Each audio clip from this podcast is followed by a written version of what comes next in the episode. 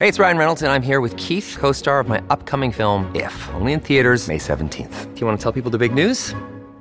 All right, I'll do it. Sign up now and you'll get unlimited for $15 a month and six months of Paramount Plus Essential Plan on us. Mintmobile.com slash switch. Upfront payment of $45 equivalent to $15 per month. Unlimited over 40 gigabytes per month. Face lower speeds. Videos at 480p. Active Mint customers by 531.24 get six months of Paramount Plus Essential Plan. Auto renews after six months. Offer ends May 31st, 2024. Separate Paramount Plus registration required. Terms and conditions apply if rated PG. At Evernorth Health Services, we believe costs shouldn't get in the way of life-changing care. And we're doing everything in our power to make it possible. Behavioral health solutions that also keep your projections at their best? It's possible. Pharmacy benefits that benefit your bottom line? It's possible. Complex specialty care that cares about your ROI? It's possible. Because we're already doing it. All while saving businesses billions. That's Wonder made possible. Learn more at evernorth.com/wonder. Welcome to Intelligence Squared. I'm Connor Boyle.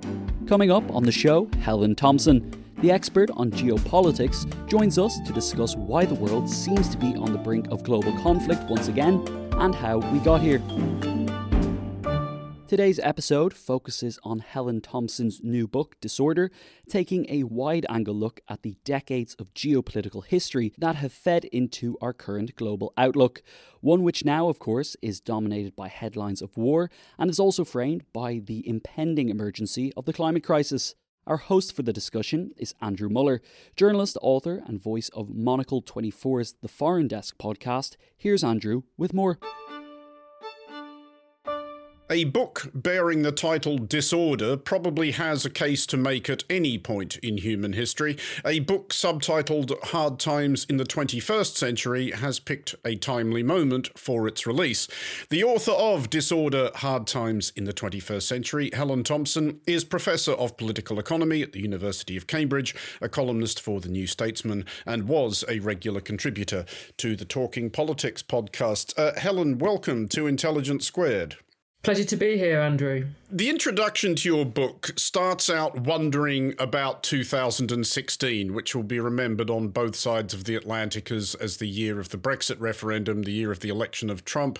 Um, does 2016 well, thinking back six years now start to seem to you like maybe one of those years, like a 1989 or an 1848, or one of those th- one of those years where everything got kind of upended? It does in a way. I've actually been thinking about this question um, the last few days because obviously at the time 2016 seemed such a, a dram- set of dramatic moments. In a way, I think that we shouldn't have been so shocked by what happened in 2016, but the reality is that we were. I think if we then like look now uh, and look what's happened since, and most obviously the pandemic and now the war in Ukraine, then in some sense it seems just sort of the beginning of a moment when lots of things started to happen. That in some sense history as we were experiencing it speeded up, and any illusions that I think that there were left in the West that in some sense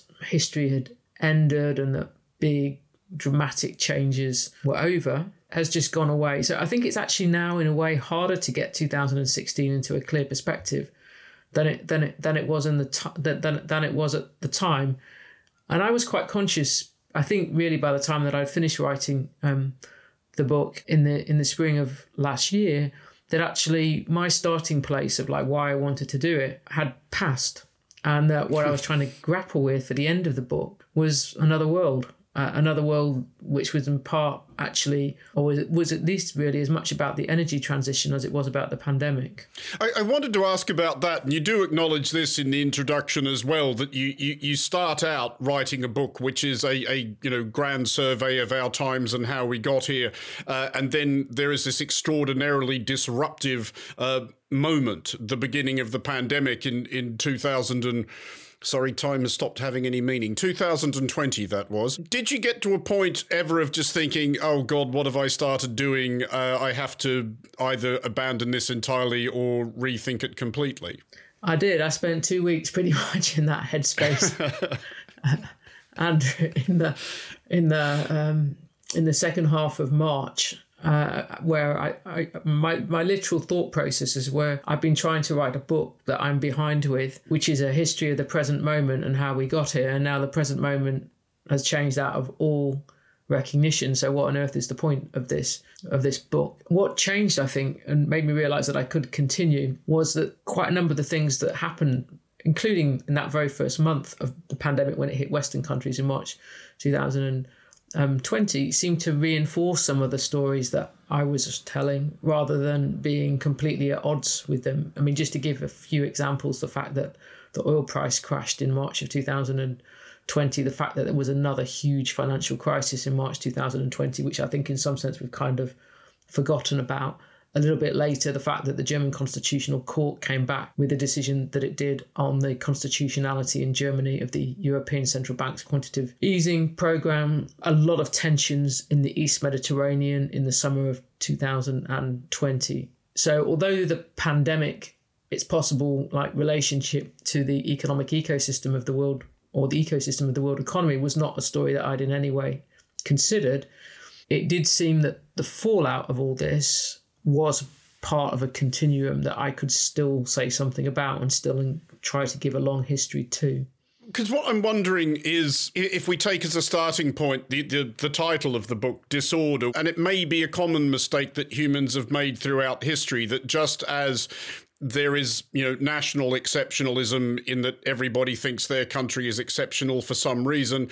Is there historical exceptionalism as well that we think we, we who are here now, we protagonists of reality, are, are the generation for whom everything will suddenly be okay, will solve all the problems? And and and I also wonder if that was amplified because just thinking of myself as a child of the very late 60s, always looking forward to the 21st century and a new millennium that was going to be somehow the future. Um, and there was an implicit assumption there that everything will basically be fine. I think this is a really interesting question. I think there's two different junctures, one of which is the one that you've just described, where there is a sense in which the future is not only going to be all right, but the future is going to turn out much better.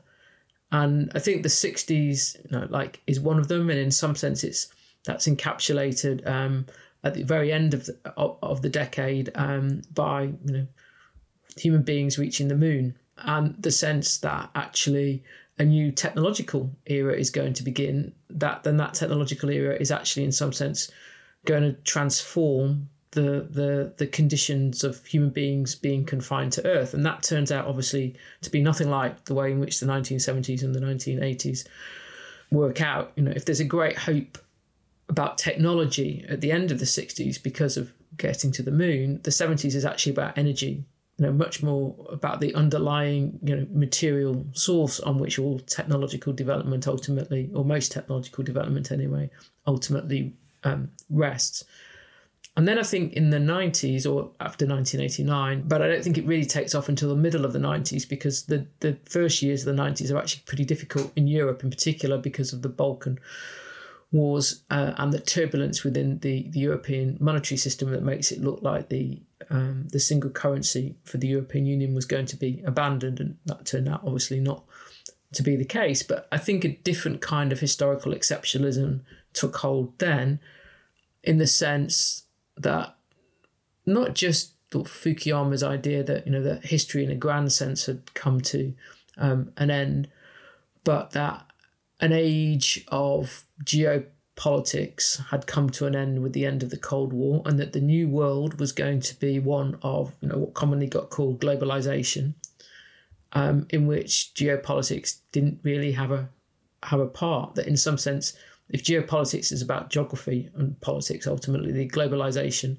was the idea that geography was being transcended both economically and, and, and politically. So I do think that a different form of historical exceptionalism took hold from the middle of the, the 90s, and that in some sense, what we in the West anyway have been doing since you can argue when, uh, have been waking up from that illusion and realizing that actually much less geopolitically changed um, than we thought, and particularly um, the idea that geography uh, in relation to Russia's position in Eurasia, including the consequences for Russia's position in Europe for the independent states that stood from the 1990s between Germany and Russia, was a, a, lot more complicated world than I think that anybody really wanted to get to grips with, or most people anyway wanted to get to grips with in the 90s. Well, I mean, th- that brings us, of course, to what is now happening where Russia is concerned. And, and just as I guess if you start writing a book about the grand scheme of the world and this enormous disruptive event occurs, that's, that's one kind of nightmare. But releasing such a book uh, at around the time of another disruptive uh, event might seem like another kind of nightmare. But actually, it seems what is happening in Ukraine, in some respects, kind of an endpoint to a lot of what you're arguing in the book. That you know that some of these things are immutable, and we spent a few decades pretending they weren't. The book actually came out on the day of the Russia's invasion of Ukraine, which in lots of ways made me very uncomfortable because of the tragedy of what was happening in Ukraine. I would say, though, that I think that the arguments that I make in the first part of the book, the geo politics part of the book would have been taken, I think, quite a lot less seriously if it weren't for what had happened, uh, and particularly the insistent or my insistence on the relationship or the importance, let's say, of ge- the geopolitics of energy in the way in which that shaped the European Union's relationship with Russia since the dissolution of the, the Soviet Union, indeed, actually, for that matter, um, before it. I think it's one of those moments now where it seems obvious in some sense. Um, that there was an ongoing geopolitics to Europe around Russia's position um, after the end of the Cold War. And it seems obvious um, that the European Union's um, energy dependency on Russia has been a, a, a, huge constraint on way in which the European Union has been able to deal with Putin's led Russia. But I promise you that having started making these arguments, like when I was talking on Talking Politics when it first started. Um, you know, in the past, I'm more resistant, shall we say, to making these arguments than I've done over the last few weeks. I mean, that, that energy dependence that you mentioned that constrains the EU where Russia is concerned, and it is significant. I think it's 40% of the EU's gas, 30% of its oil comes from Russia. Is it your view that that situation has been allowed to happen because of I mean, call it what you will, complacency, laziness, or, or, was there a sincere, if clearly misguided, belief that making Russia a trading partner, incorporating it somehow within the EU's economic framework, would make it, uh, you know, a more reliable ally, a you know, in many respects, less obnoxious country? Was there actually a case to be made for that? I think that this is a quite complicated question and has to be, in a way, separated out between Germany and other European countries, and including within the European itself the views that tended to prevail at the European Commission. So if we go back to like the the very early 2000s, there already is a concern in some European countries and certainly in the European Commission about energy dependency and gas dependency in particular on on Russia. So I don't think anybody can say that the European Union that nobody in the European Union ever had an idea that this was a problem. They clearly did. And they went through quite a lot of different moves in order to try to reduce that dependency. And they were very optimistic for you know, a while about Azerbaijan um, being, uh, being um, an alternative. There was quite a lot of enthusiasm in some countries, though notably not really, I think, in Germany or France, ever, for using Turkey as a um, a transit state, almost like a portal for bringing in gas, both from the Caspian Sea, from Azerbaijan, but also from the Middle East, including um, Iran. And these, the arguments for, for, for, for, those initiatives, and there were significant initiatives around um, this, were very much cast in terms of breaking dependency upon Russian um, gas. So I think one of the issues is is that it's actually a lot e- much much easier said than done. Even if we were talking about you know 20 years ago, as opposed to the situation now. If we take Germany and attitudes in Germany, I think it's more complicated because if we go back to the 1970s, when um, the German Chancellor Willy Brandt was pursuing the policy that came to be called Ostpolitik, normalizing relations with the the Soviet Union I think that the gas pipelines that were starting to be built at that time to complement the oil one that had been built um, earlier was in some sense seen as the material foundations of of this Ostpolitik in that sense that creating economic some economic interdependence between then the Soviet Union uh, and Germany, West Germany, and later that transferred over into between Russia and Germany was a good thing, and it played into you know some of the historical ties between Russia and Germany that go back to the creation of the German state in the in in um, in 1870. And I think that as it became clear that the issue of how that gas was transported from Russia to Germany was a acute geopolitical question for Ukraine because the pipelines post the Soviet Union went through Ukraine. Then the argument that Germany was doing what was in its commercial interest and what was good for developing, you know, reasonable relations or maintaining reasonable relations with um, Russia started to become an argument that could be used to bat off criticism about agreeing to the Nord Stream pipelines that were aimed at, by Putin at cutting Ukraine out of the transit of gas into into northern Europe. And then at the same time, because the first person in Germany who pursued that policy, Gerhard Schröder, the, the chancellor uh, of the red green government that was in power between 1998 and 2005, joined the shareholders committee of Nord Stream pretty soon after he left office. The question also then became entangled up with the fact that certain individuals in Germany could, shall we say, enrich themselves um, by the relationship the energy relationship with Russia, and and and then indeed there was some talk at the beginning of this year about Schroeder joining the, the, the board of Gazprom. So I think in the case of, of of Germany, there's a lot of different things going on, and that it's quite hard to get to the bottom of what was absolutely, you know, constituting the the basis of the judgment that this is what what what Germany um, needed to be um, doing. I think part of it was naivety in the sense is that they really wanted to believe that there weren't geopolitical ramifications to Nord Stream um, in particular because it was, but they wanted to believe that because it was convenient. People very often do believe what is convenient for them to believe at a given moment, though. No, absolutely. And, and if we just, you know, leaving aside Schroeder's you know, motives, if you look at it from Merkel's point of view, who made the decision on the second Nord Stream pipeline, you can see why,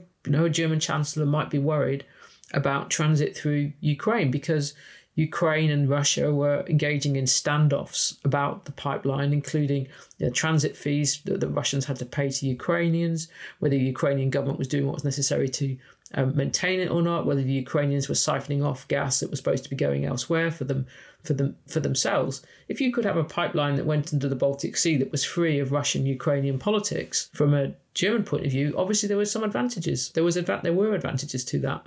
But that being the case, does does Russia's behaviour this last month or so make any sense within that framework? Because however annoyed they might have been about having to pay transit fees for the Ukraine pipeline, isn't this ultimately isolating them as an energy power? Nord Stream 2 suspended, the United States talking about banning imports of Russian oil and gas, which I know isn't that big a deal for the United States in particular, but it does, I guess, create pressure for other countries to make the same decision. Is there any, I guess, you know, entirely rational analysis in that respect for what Russia's doing? No, I don't think you can attribute energy motives to what Putin has um, done. I mean, I think you can say that part of Putin's long term strategy for weakening Ukraine's position was to, very much to use the pipeline issues and you know, he was determined, it failed at the end, that Ukraine was going to be entirely cut out of the transit of gas into Europe by 2019, and he had to agree at the end of 2019 to extend it until at least 2024. And he knew that the, the moves that he was making were weakening Ukraine's position economically. I think that it's pretty clear now that Putin wants to you know, destroy an independent Ukrainian state and he wants to destroy any idea of Ukrainian nationhood. And in its own terms, energy is irrelevant to those aims. It's just a me. It's just a means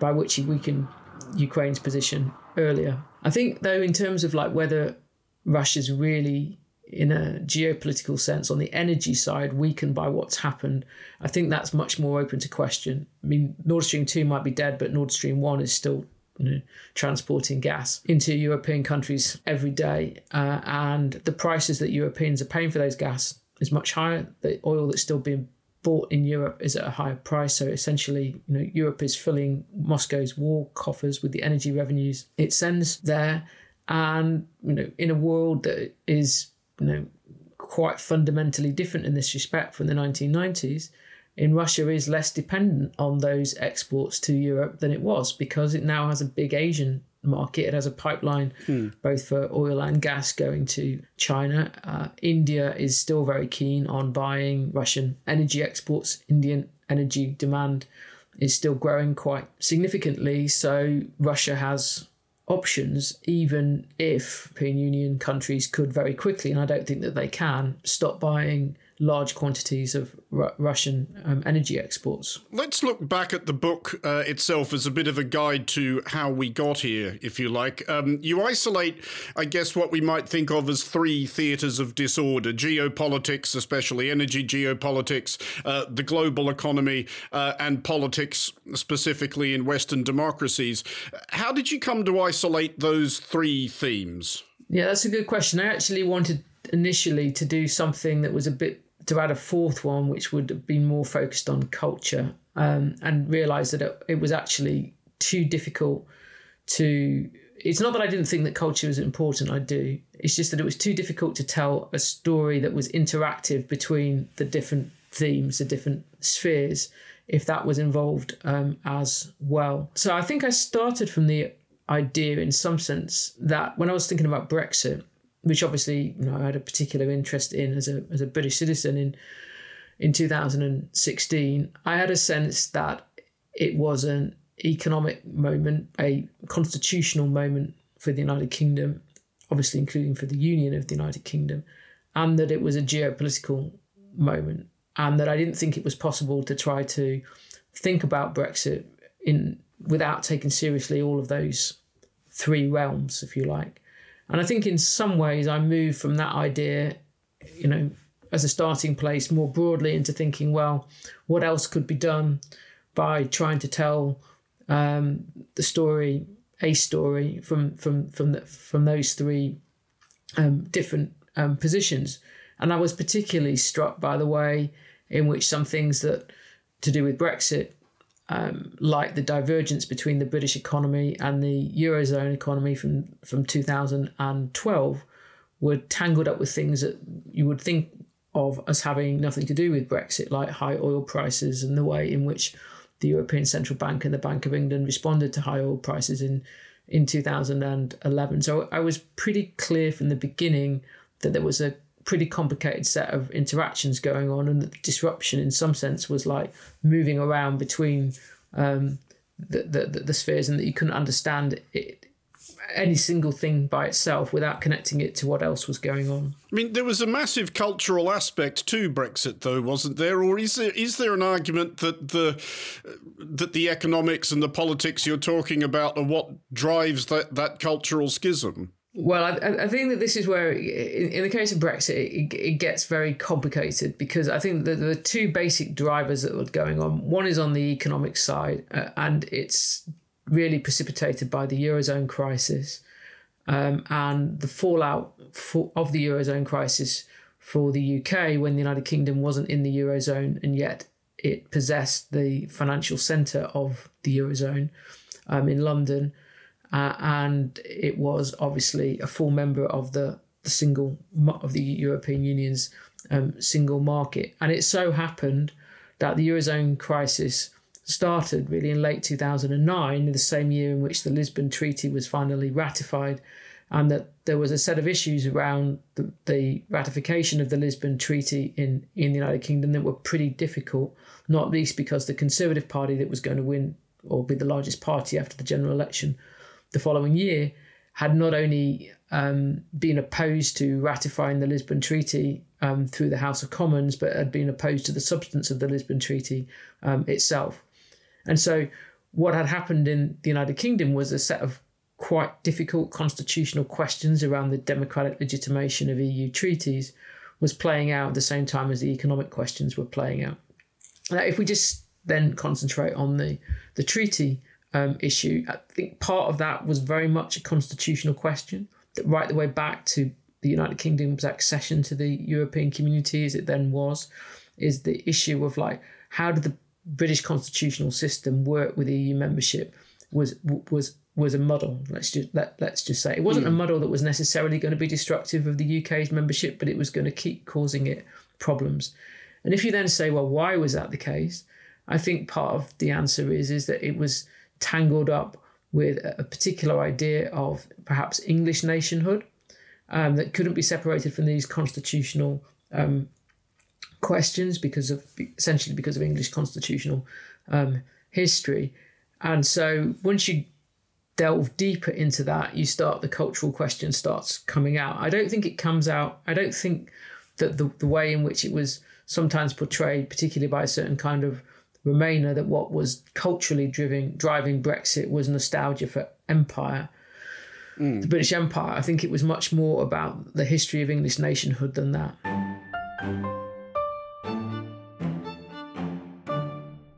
Sponsoring the show for this episode is Marquee TV. Marquee TV is a streaming service with a difference. It's bringing you the top tier of performing arts straight into your living room or onto your device. So think dance, theatre, music, anything you might find in the West End, Broadway, or maybe a cool little experimental space too, but saving you the cost of a few tickets as well. I've got happily a bit lost in their vast library of performances, exclusive interviews, and behind the scenes content. Choreographer Jonathan Watkins' interpretation of George Orwell's classic 1984 was pretty cool, and I love the dance piece Sutra, inspired by the skills of Buddhist Shaolin monks. And we've got a special treat for our listeners. Marquee TV offers three months of access for just 99 cents. That's right, three months for only 99 cents. With the code SQUARED, simply visit marquee.tv and use the promo code SQUARED to dive into the world of arts like never before. Bring the arts home with Marquee TV. Look, Bumble knows you're exhausted by dating. All the must not take yourself too seriously and 6 1 since that matters. And what do I even say other than hey? well, that's why they're introducing an all new Bumble with exciting features to make compatibility easier, starting the chat better, and dating safer. They've changed, so you don't have to. Download the new Bumble now. When you need mealtime inspiration, it's worth shopping Kroger, where you'll find over 30,000 mouthwatering choices that excite your inner foodie. And no matter what tasty choice you make, you'll enjoy our everyday low prices, plus extra ways to save, like digital coupons worth over $600 each week. You can also save up to $1 off per gallon at the pump with fuel points. More savings and more inspiring flavors make shopping Kroger worth it every time. Kroger, fresh for everyone. Fuel restrictions apply. That seems a recurrent theme in some of the things you write about, though. This idea of, of nationhood, which people are very, very attached to, and the, the and the degree to which nationhood and democracy, I guess, need to be understood in parallel. I think they're in my own head at least, there's an aspect to this which is a bit like numbers. Everybody understands numbers up to a certain point. Everyone understands the difference between £10 and £20, but the difference between, say, 100 billion and 101 billion, vast though it is, is, is completely incomprehensible to people. Is, is there an aspect of democracy that's like that. People understand their own country, they understand what it means and vaguely how it works. But when you start thinking about supranational entities like the EU and about like some of the post Bretton Woods uh, financial institutions you mentioned, the problem is that people really just don't understand what any of them are or how they work. I think that's partly true. I think it's it's also true um, that the European Union is kind of caught between being partly successful at mm. articulating a sense of purpose and a sense of identity at the European level that transcends previous identifications with individual nations. So that there are people who are citizens of the European Union who very much feel European Union citizens before that they feel citizens of their national democracy. But there are many other people who don't feel that, who, who still first and foremost identify as national citizens, members of a, a, nation, let's say the British nation or the French um, nation, and they they think that they are better served in some sense by politics taking place at that national level rather mm. than hmm. at the supranational um, level. That you know, in, to put it very crudely, that they're less likely to be losers at the national level than they are at the supra um, national um, level. So, in one sense, it would be easier for the European Union if one of those things weren't true. It's the difficulty arises because both of them are true. And I think you could see that then, you know, like where that became such a struggle in the United Kingdom over um, Brexit, um, because actually, although for a long time the, the general view of you know the UK's relationship with the European Union and is that it had been actually you know like pretty pragmatic and very few people in this country were supposedly very keen on the European ideal or the European project. But it turned out in practice, once the referendum came about, that there was a significant number of people in this country, not anywhere near a majority, but they were deeply, deeply attached um, to being European Union citizens, mm. and they absolutely didn't want to get give it up, and they weren't going to just give it up because they'd lost um, in a in a referendum. And then on the other side, you've got um, people who wanted to leave the, the European Union and they found it an affront that the idea that they voted and been on the winning side in a national referendum, that that wasn't the end of the matter and it still had to be endlessly um, politically contested. So in some sense, I think that we, you know, we live in a in a political world where nationhood both matters. It's in some sense for some being surpassed. The problem is, is that really is pr- pretty difficult, I think, to get democratic politics to work that well, at least in the way in which we've historically experienced it, without there being a reasonably strong sense of nationhood in a particular democracy. So, is there an issue then when these essentially technocratic supranational projects like the European Union fail to take these things into account? Uh, you write about how the euro uh, as an economic project means that the countries which are members of it, as you put it, have no monetary sovereignty. And you know, within my own admittedly extremely limited understanding of economics, that's always been my one of my reservations with the euro as an idea as well. But should the emotional aspect of that be taken into account as well by the people who make these policies that reasonably or otherwise um, people kind of vaguely resent the idea of some slightly homogenous supranational idea being imposed on what they think of as their nation state. Yeah, I mean, I think the crucial question with the Eurozone is really now about whether there can be a fiscal union. Because, in one sense, you can say that actually, perhaps precisely because the architects of monetary union are back in the late 1980s and the early 1990s didn't want to bet on the idea of a sense of European identity and European unity and a willingness of European um, what, who were going to become European Union citizens to pay taxes that were then going to get spent in other member um, states. They didn't make any demands for shared fiscal sacrifices part of monetary union that there was a loss of monetary sovereignty but there wasn't a loss of fiscal sovereignty later some rules the stability and growth pact were you know set up to um, restrict the amount of borrowing that any national government could engage in but they weren't very strictly enforced. In fact they were in some sense largely abandoned after the french and the germans decided that they didn't apply to them um, in 2003 I think that what happened during the eurozone crisis, though, was the it became clear the the limitations of having a monetary union, or one of the things that became clear anyway, was the limitations of having a monetary union without having a fiscal union, mm. or at least of some kind. But if you're going to basically say, um, to to put it very schematically, to to Germans that they've got to pay more taxes so that the Greek government can spend money on Greek pensions, I mean,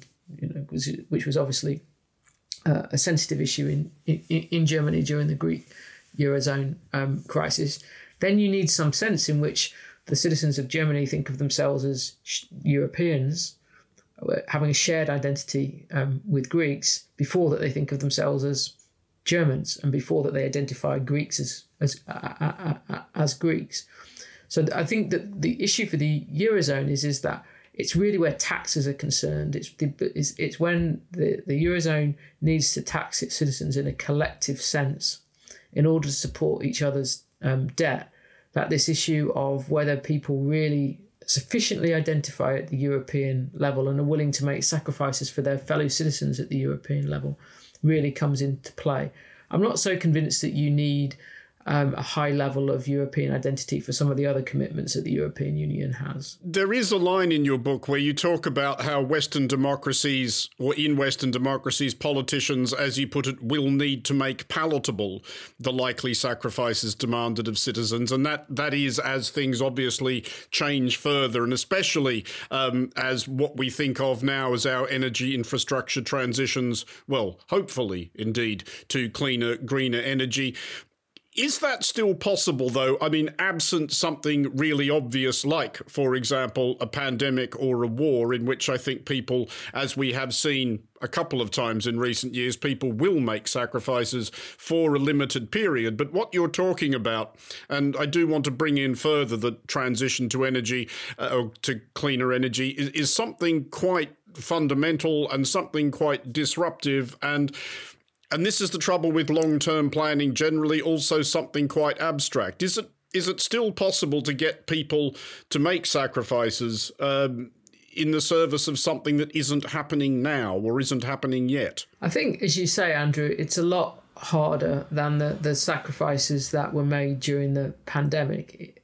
And in some sense that's a bit counterintuitive mm. because the sacrifices that we all made during the, the pandemic were you know incomprehensible to us. I would say, you know, like a few weeks before that we were at before Indeed, we were yeah. um, actually um, making um, them. I think that the, the, the, the thing with energy is twofold. First of all, is it just permeates all aspects of life in ways in which we don't often like dwell um, on. So making sacrifices where energy is concerned is enormous. Actual is actually an enormous um, deal. And the second is, I think that if you go back to the 1970s, um, particularly in the United States, you know, where you had a, a, president in Jimmy Carter who did try and pursue the politics of sacrifice line to deal with the um, energy crisis in the United States in the latter part of that um, decade. He tried really to turn it into a, a moral crusade. Mm. Um, and it finished off his presidency. I know it's not the only thing that finished off his presidency. The UN, hostage crisis did so too, but it played a pretty significant part in in in in, in Jimmy Carter's um, difficulties. And I think that the general lesson that politicians in Western democracies, by the time that they got past the energy crisis into the 80s, took we can't go back to that. We can't go back to the idea that the state is going to involve it so much self essentially in the rationing of energy um, and asking you know people to um, not only rationing it but asking people to use significantly le- uh, significantly less um, of it. Now, I think that there's no escape from the return of that kind of politics, um, but how politicians are going to deal with that and I I'm not so sure. I mean, I think that they're going to go to a, they're going to go a long way to try. To, they're going to go a long way to try to um, avoid it because the the collective memory, in some sense, of Western politicians is that it turned out so badly last time of doing it doing it that way. But the reality is that in the 1980s, it all you know they got away from that kind of politics um, because it was possible to bring on new oil supply from parts of the world, notably, you know, Alaska, the North Sea, Mexico, that were much friendlier, obviously, to Western interests than the Middle East had become by the, the 1970s, or indeed, in some sense, the Soviet Union um, was. Uh, if we look to the 2010s, when something of the same thing could have happened, given the you know the the height that oil prices hit in 2000 at in the middle of 2008 the salvation if you want to use that language came from the shale oil boom in the in the in the United States.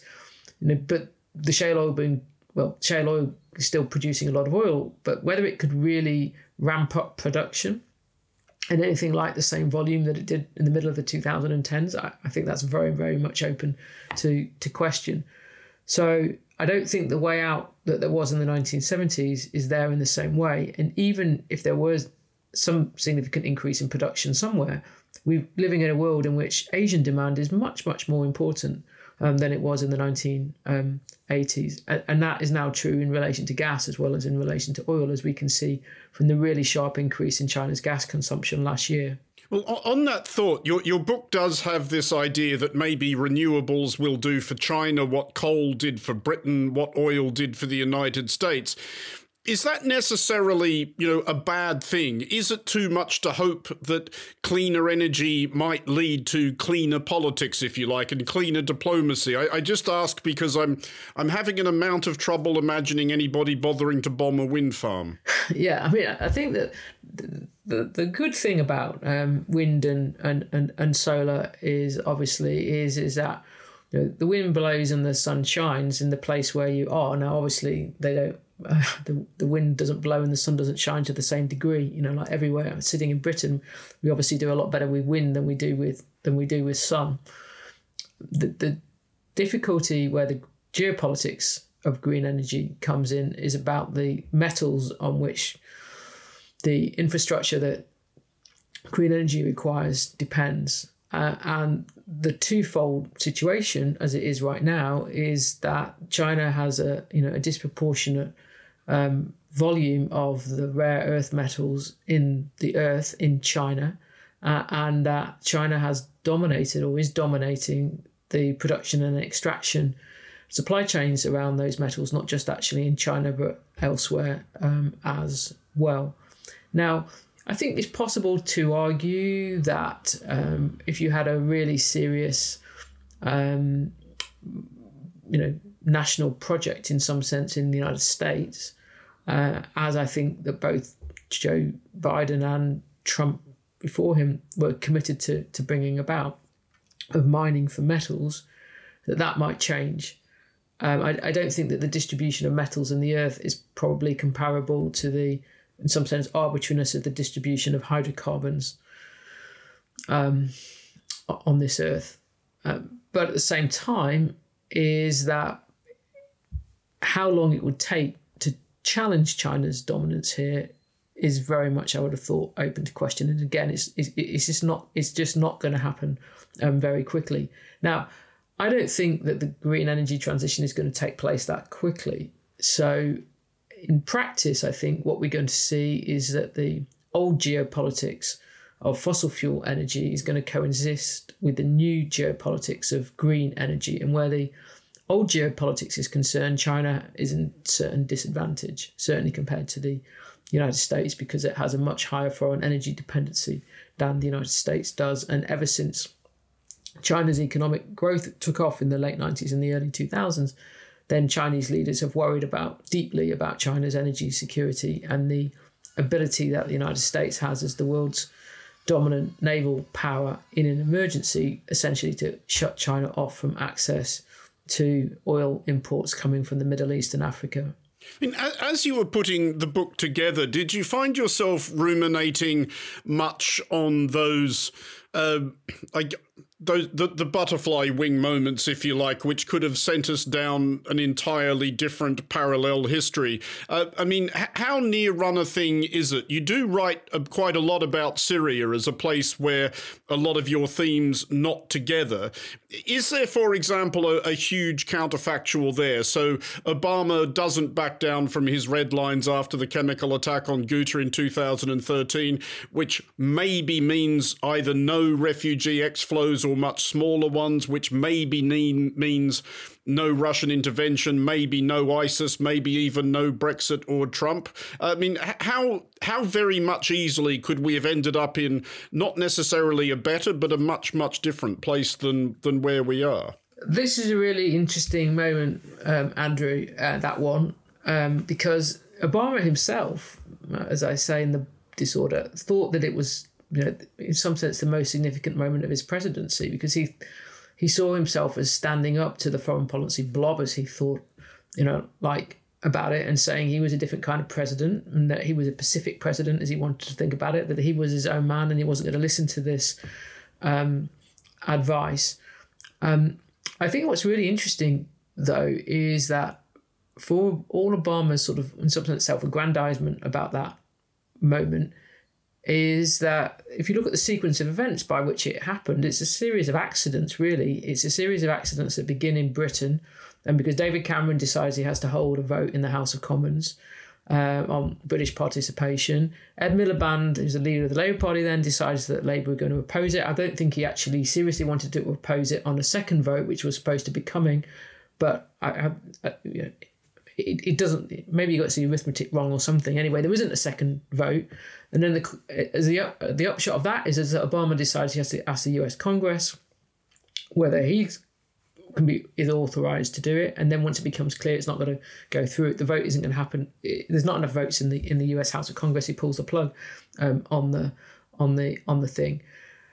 The second thing, though, is what you said is is that it's it is a momentous moment because um, a lot of things follow from that, including I would say, you know, the start of a series of moments or series of episodes where the response of the Obama administration is to say we have to cooperate with Russia in the Middle East. And the first of them is essentially getting Putin's help to get Assad to get rid of his chemical weapons. That is essentially the, the justification that Obama has for why it's not necessary to go ahead um, with the attacks that he's promised. Because although the red line about chemical weapons has been crossed, actually Putin's got Assad to get rid of them and then you know with not too much 18 months or so a bit less than that then putin's played a pretty significant role in getting the iran nuclear deal negotiated.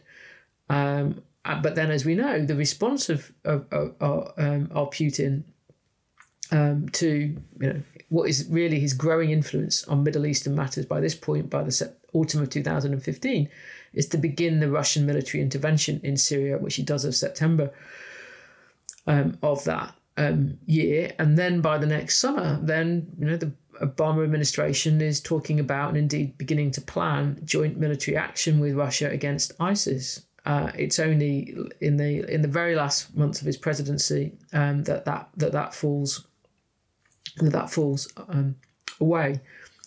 So I think that it isn't just that there's a path not taken directly in the Syria um, war um, itself, it's it's also that there's a, a really important Russia story that's bound up with that moment in terms um, of the way in which accommodation with Russia in the Middle East becomes the path that the Obama administration takes in its last few years um, in office, only right at the end to pull back um, from that. And then we move into a situation where during the the Trump presidency that, in some sense, American policies caught between Trump's, on the one hand, I think, desire for some rapprochement with Russia, and on the other hand, wanting to get tough with Russia in Europe about the, the gas issues, and particularly and particularly about um, Nord Stream.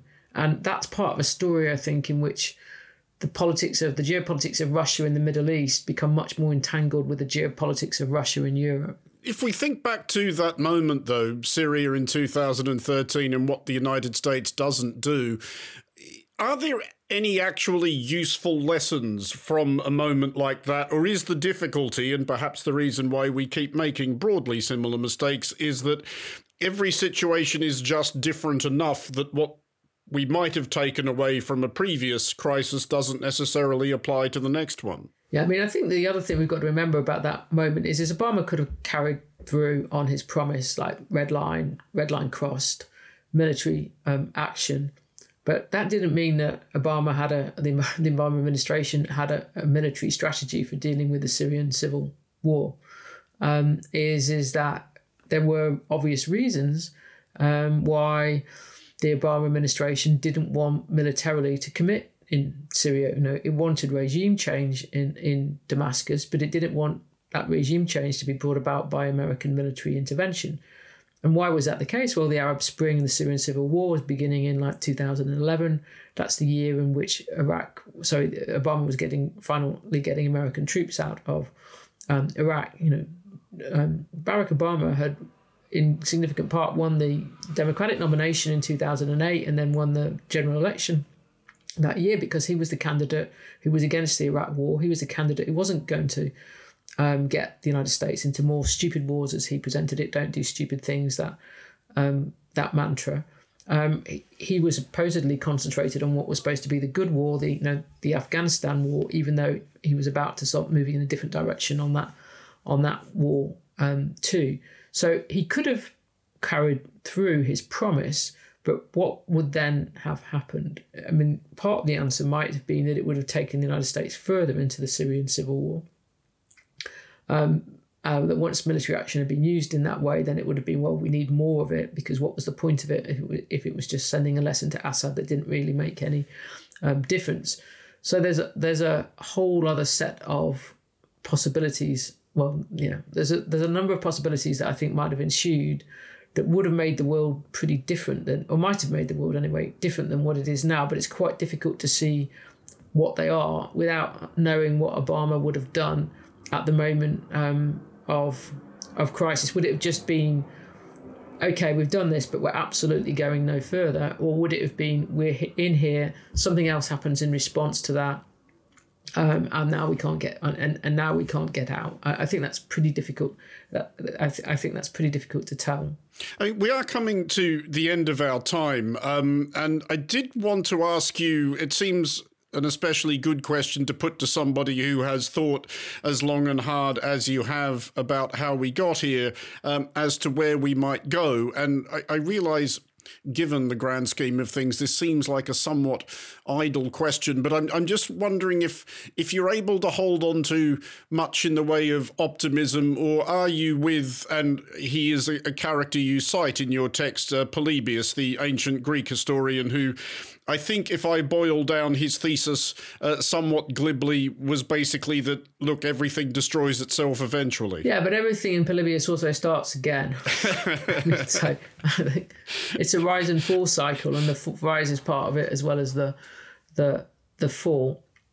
I mean, generally, you know, I'm not particularly um, optimistic in the sense that I think that we face um, the world faces like enormous challenges, not least the energy question, the imperative to get away from fossil fuel energies, the difficulty of getting away from fossil fuel um, energies, and we have to live in that world where both those things um, are are are, um, are true. I mean, the thing that encourages me is that I think that there's just much less complacency around than there was even even five years um, ago.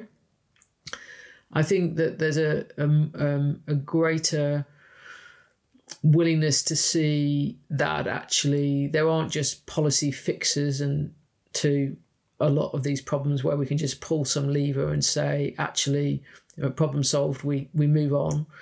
Um, a sense in which actually some sacrifice might now be accepted. I mean in that sense i would say that the pandemic has has changed the the political landscape. I mean, I don't want to underestimate for a moment um, how destructive as well the sacrifices that we've all made have been for many people. So I'm, I'm not trying to lessen the impact of the politics of of sacrifice, but we're not in the same place as we were before the the pandemic. We, in some sense, we we we've had to get more serious, and I think that that's a better thing than I think the complacency that characterized much of the post Cold War world. Helen Thompson, thank you for joining us. Uh, Helen Thompson's book is Disorder. It's out now from Oxford University Press. I'm Andrew Mueller. You've been listening to Intelligence Squared. Thanks for joining us.